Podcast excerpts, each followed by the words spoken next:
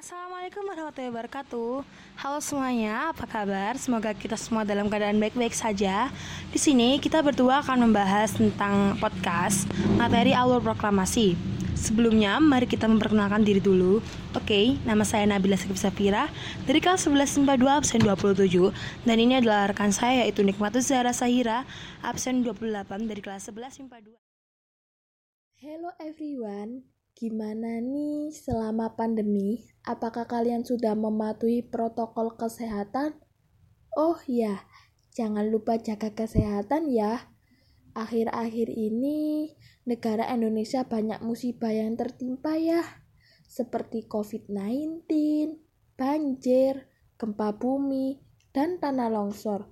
Padahal kan Indonesia merupakan negara yang kaya akan SDA-nya banyak keragaman dan merupakan negeri mantim. Namun, apakah kalian tahu Indonesia pernah dijajah sangat lama, sekitar ratusan tahun lebih. Sudah pasti tahu kan penjajah kita, yaitu Jepang dan Belanda. Hari Kemerdekaan Indonesia dirayakan setiap tanggal 17 Agustus. Tanggal tersebut bertepatan dengan momen dibacakannya teks proklamasi Indonesia oleh Soekarno di tahun 1945. Namun, pada tahu nggak sih perjuangan bangsa Indonesia untuk bisa merdeka dan membacakan teks proklamasi tersebut tidaklah mudah. Bangsa Indonesia harus mengalami penjajahan dari negara-negara seperti Belanda dan Jepang selama bertahun-tahun hingga beratus-ratus Tujuan para penjajah mendatangi Indonesia memang untuk mendapatkan sekaligus menguasai pasar dengan adanya menjual rempah-rempah yang saat itu sangat mahal. Melihat banyak orang yang menderita, Soekarno dan yang lainnya bergerak untuk maju dan melakukan perlawanan demi mengusir para penjajah dan pada akhirnya perjuangan mereka pun menuai hasil. Ada banyak peristiwa penting loh yang terjadi menjelang proklamasi bangsa Indonesia. Berikut ini adalah urutan kejadian sejarah kemerdekaan Republik Indonesia. Yang pertama, Jepang menyerah pada sekutu. Jepang saat itu memang sedang jadi Indonesia, namun mereka juga mengalami serangan dari sekutu saat Perang Pasifik. Pada 6 Agustus 1945, terjadi pengeboman di Hiroshima oleh sekutu. Sementara di Nagasaki, bom terjadi pada tanggal 9 Agustus 1945. Akibatnya, 14.000 penduduk Jepang yang menjadi korban dalam peristiwa itu. Hal ini membuat Jepang akhirnya mengaku kalah dari sekutu. Uh, setelah dari momen tersebut, Jepang pun membebaskan Indonesia. Pihak Jepang menjanjikan pembacaan proklamasi kemerdekaan, kemerdekaan Indonesia pada tanggal 24 Agustus 1945. Peristiwa di Rengas Dengklok pada tanggal 14 Agustus 1945.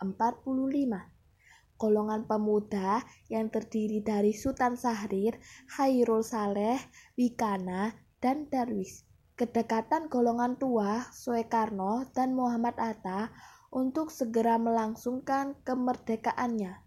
Namun, menurut golongan tua, Indonesia harus memiliki strategi yang lebih matang untuk melangsungkan kemerdekaan. Dan pada akhirnya, kelompok pemuda menculik Soekarno dan Hatta ke Rengas Dengklok, Kerawang, pada tanggal 16 Agustus 1945 pada pukul 03.00 WIB. Mereka kedekatan untuk mempercepat proklamasi kemerdekaan Republik Indonesia. Lalu terjadilah kesepakatan antara golongan tua yang diwakili Soekarno, Muhammad Hatta, dan Mr. Ahmad Subarjo dengan golongan muda tentang kapan proklamasi akan dilaksanakan. Oke, kita lanjut lagi yang ketiga, yaitu ada perumusan teks proklamasi. Setelah melakukan kesepakatan antara golongan muda dan tua, diadakanlah pertemuan PPKI di rumah Laksamana Maeda, kepala kantor penghubung Angkatan Laut Jepang. Rumah beliau dianggap menjadi tempat paling aman untuk melakukan perumusan teks proklamasi. Rapat tersebut bertujuan untuk merumuskan teks proklamasi yang dihadiri, dihadiri oleh pihak dari golongan tua dan golongan muda pada tanggal 16 Agustus 1945 teks proklamasi tersebut itu diketik sendiri oleh Sayuti Melik. Dan lanjutan keempat yaitu Detik-detik pembacaan naskah proklamasi Naskah asli proklamasi yang ditempatkan di Monumen Nasional Perundingan antara golongan muda dengan golongan tua dalam penyusunan teks proklamasi kemerdekaan Indonesia berlangsung pada pukul 02.00 sampai 04.00 dini hari. Teks proklamasi ditulis di ruang makan di Laksamana Tadashi Maeda, Jalan Imam Bonjol nomor 1. Para penyusun teks proklamasi itu adalah Insinyur Soekarno, Muhammad Hatta, dan Bapak Ahmad Suebarjo. Di ruang depan hadir BM Diah Sayuti Melik, Soekarni, dan Suediro. Soekarni deklarasi agar yang mengubah teks proklamasi itu sendiri adalah Insinyur Soekarno dan Muhammad Hatta atas nama bangsa Indonesia. Teks proklamasi Indonesia itu diketik oleh Sayuti Melik pada pagi harinya pada tanggal 17 Agustus 1945 di kediaman Insinyur Soekarno, Jalan Pegangsaan Timur nomor 56 telah hadir antara lain Suewirjo, Wilopo, Gafar Prigodikdo, Tabrani, dan Trimurti. Dan acara dimulai pada pukul 10 siang dengan pembacaan proklamasi oleh Soekarno dan disambung pidato singkat. Bendera merah putih yang telah dijahit oleh Ibu Fatmawati dikibarkan. Pada awalnya, Trimurti memantau untuk menolak benderanya, namun ia menolak dengan alasan penggerakan bendera yang dilakukan oleh seorang prajurit. Oleh sebab itu, ditunjukkanlah Latif Hendra Ningrat, seorang prajurit petak, yang dibantu oleh Soe Hoet untuk tugas tersebut. Seorang pemudi muncul dari belakang membawa nampan berisi bendera merah putih yang dijahit oleh Ibu Fatmawati beberapa hari sebelumnya. Setelah bendera berkibar, hadirin menyanyikan lagu Indonesia Raya. Setelah upacara selesai, berlangsung kurang lebih 100 orang anggota barisan pelopor yang dipimpin Es Brata datang terburu-buru karena mereka tidak melihat perubahan tempat mendadak dari Ikada ke Penggangsaan. Oh iya, bendera pusaka tersebut masih disimpan di Museum Tugu Monumen Nasional ya. Mereka menuntut pembacaan proklamasi Soekarno, namun ditolak. Akhirnya Muhammad Hatta memberikan amanat singkat kepada mereka.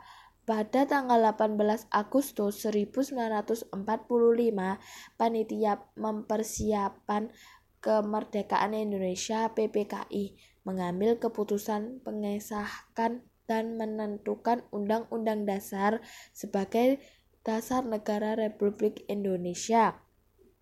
Dengan demikian terbentuklah pemerintahan negara kesatuan Indonesia yang berbentuk Republik NKRI dengan kedaulatan di tangan rakyat yang dilakukan oleh Majelis Permusyawaratan Rakyat MPR yang akan dibentuk kemudian. Setelah itu Soekarno dan Muhammad Hatta atas terpilihnya usul dari Otto Iskandar Dinata dan persetujuan dari PPKI sebagai Presiden dan Wakil Presiden Republik Indonesia yang pertama.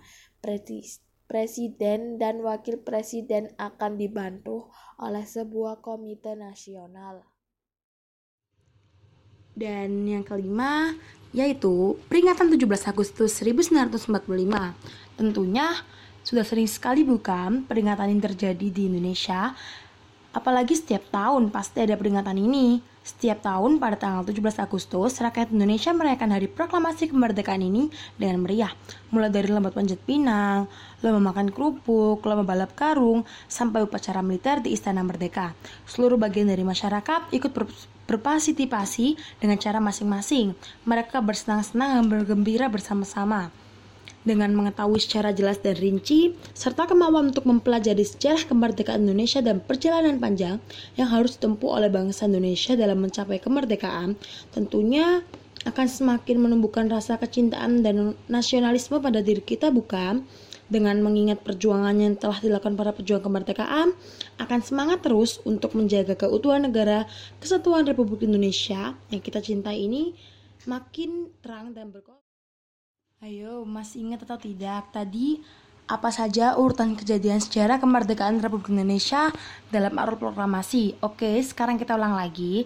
Yang pertama ada Jepang menyerah kepada sekutu, yang kedua ada peristiwa Rengas Dengklok, yang ketiga ada perumusan teks proklamasi, dan yang keempat detik-detik pembacaan naskah proklamasi, dan yang kelima ada peringatan 17 Agustus 1945 itu tadi adalah urutan-urutan dari alur proklamasi. Semoga kita masih ingat semuanya. Dan oke, okay, sekian podcast yang dapat kami sampaikan. Semoga bermanfaat ilmunya untuk kita semuanya.